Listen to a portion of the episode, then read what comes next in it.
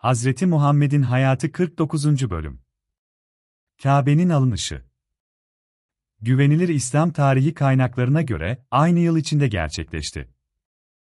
Mekke'nin fethinden önceki günlerde şu olay yaşandı. Mekkelilerin himayesinde olan Beni Bekir kabilesinden bir kişi, Peygamber Efendimiz'e küfretme küstahlığında bulundu. Bunun üzerine Haza kabilesinden bir köle, bu küfürbazı ağır sözlerle eleştirdi.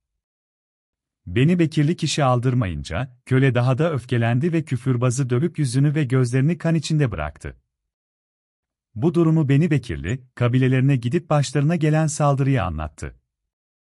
Beni Bekirli birçok kişi silahlanarak tepki gösterdi.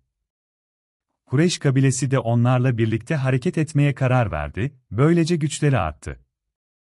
Kureyş'in önde gelenlerinden Akreme bin Ebu Cehil, Safvan bin Ümeyye, Süheyl bin Amr ve Merkez bin Hafes gizlice hazırlık yaparak yola çıktılar ve birçok kişiyi de arkalarına kattılar.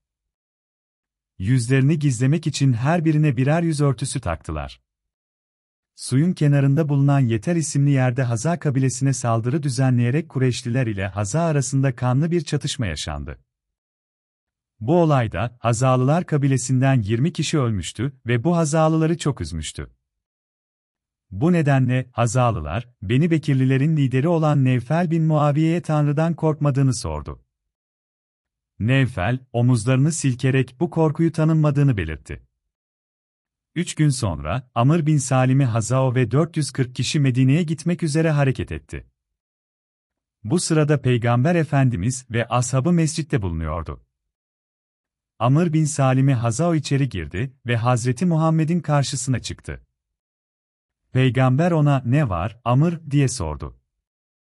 Amr, Haza kabilesinin Kureyşlilerin zulmüne uğradığını anlattı ve bu haksızlıkları anlatan bir kaside okudu. Hazreti Muhammed, Amr'ı sonuna kadar dinledi ve kaside bitince, yeter, Amr diyerek ayağa kalktı. Yüz ifadesi değişmişti. Yüzündeki tatlı ve anlamlı gülümsemeyle Amr'a şunları söyledi, artık kendi diyarınıza dönün. Ardından ashabına dönerek, şu anda bana öyle geliyor ki, Ebu Süfyan yakında barış isteğiyle gelecektir.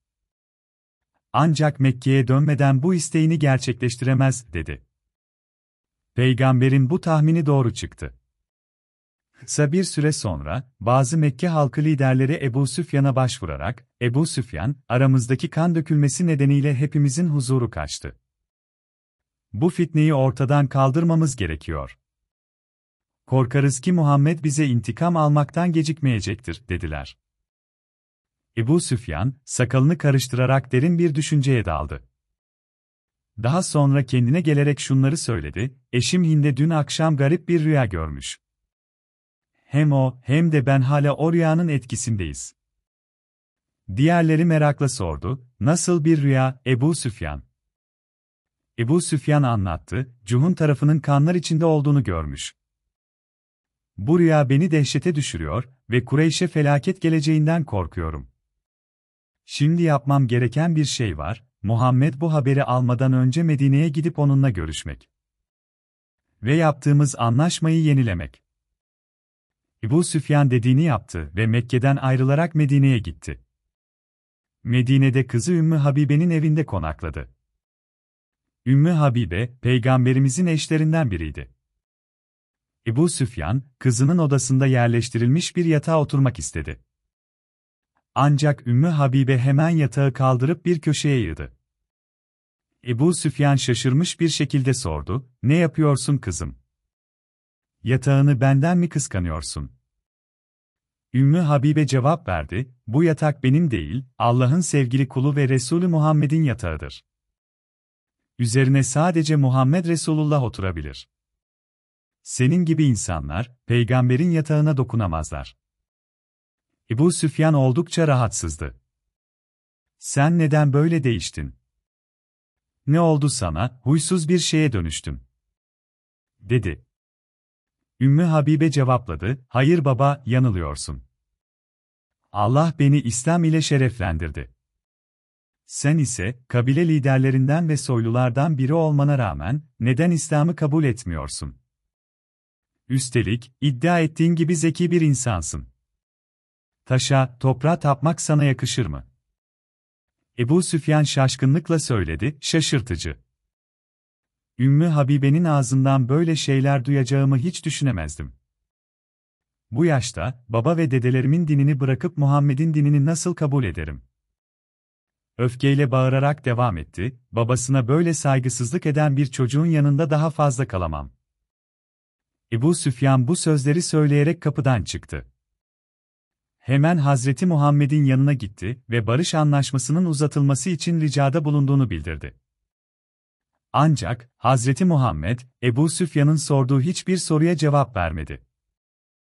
Ebu Süfyan, Muhammed'i konuşturmaktan umudu kesince Ebu Bekir'e başvurdu. Ancak Ebu Bekir'den de içini rahatlatacak bir cevap alamadı. Bunun üzerine Ebu Süfyan, Ömer'in evine gitti. Ömer, onu görür görmez şiddetle tepki gösterdi, hangi cesarette buraya geldin, Ebu Süfyan? Ben sana verecek bir cevabım yok. Herkes dostun olsa bile, ben senin düşmanınım diye bağırdı. Ebu Süfyan, Ömer'in yanında daha fazla kalmak büyük bir tehlike arz edeceğini anlayarak hemen ayrıldı. Ardından doğrudan Hazreti Fatma'nın evine koştu ve şunları söyledi, lütfen, Fatma, sana sığınıyorum. Sana ihtiyacım var. Sonra ona yalvarmaya başladı, babanın yanında senin itibarın çok yüksek. Biliyorum ki, sözünün geçerliliği vardır. Ancak senden af talep edebilirim. Fatma cevapladı, ben bir kadınım, benim affımın ne önemi var? Ayrıca Resulullah, kendi işlerine başkalarının karışmasını istemez. Ebu Süfyan hala umudunu kaybetmemişti. En azından oğulların Hasan ve Hüseyin'e söyleyin, bana af versinler. Çünkü Arap toplumunda birine af verildiğinde, artık kimse ona dokunmaz. Dedi. Hazreti Fatma cevapladı, bunu yapamam. Çünkü oğullarım hala çocuk sayılıyorlar. Onları böyle bir durumda kullanmak istemem. Ebu Süfyan, Fatma'dan da umudunu kesince, Hazreti Ali'ye gitti. İyi Ebül Hasan.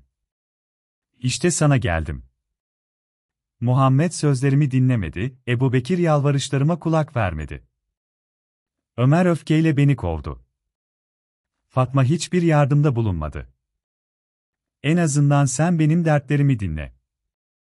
Muhammed'in yanında şefaat et. Bana af versin. Barış anlaşmamızın süresini uzatalım. Sonuçta akraba iki kabileyiz. Kardeş gibi yaşayalım, dedi. Hazreti Ali, Ebu Süfyan'a şu cevabı verdi. İyi Ebu Süfyan. Davanı çoktan kaybettin. Ebu Süfyan gözyaşları içinde şöyle dedi, Ey Ali! İşlerim gerçekten kötüye gitti. Benim için doğru yolu sadece sen gösterebilirsin. Ali, sözü kısaltmak istedi ve şöyle dedi. Sen, kabilede saygın bir kişisin. Bu durumda ne yapman gerektiğini en iyi sen düşünmelisin. Ancak, İslam'la iyi geçinmeye karar verdiğini ve Muhammed'den affını istediğini açıklamak isteyen biri olarak umarım isteğin yerine gelir. Ebu Süfyan bunun üzerine halkın toplandığı bir yere gitti ve şöyle bağırdı.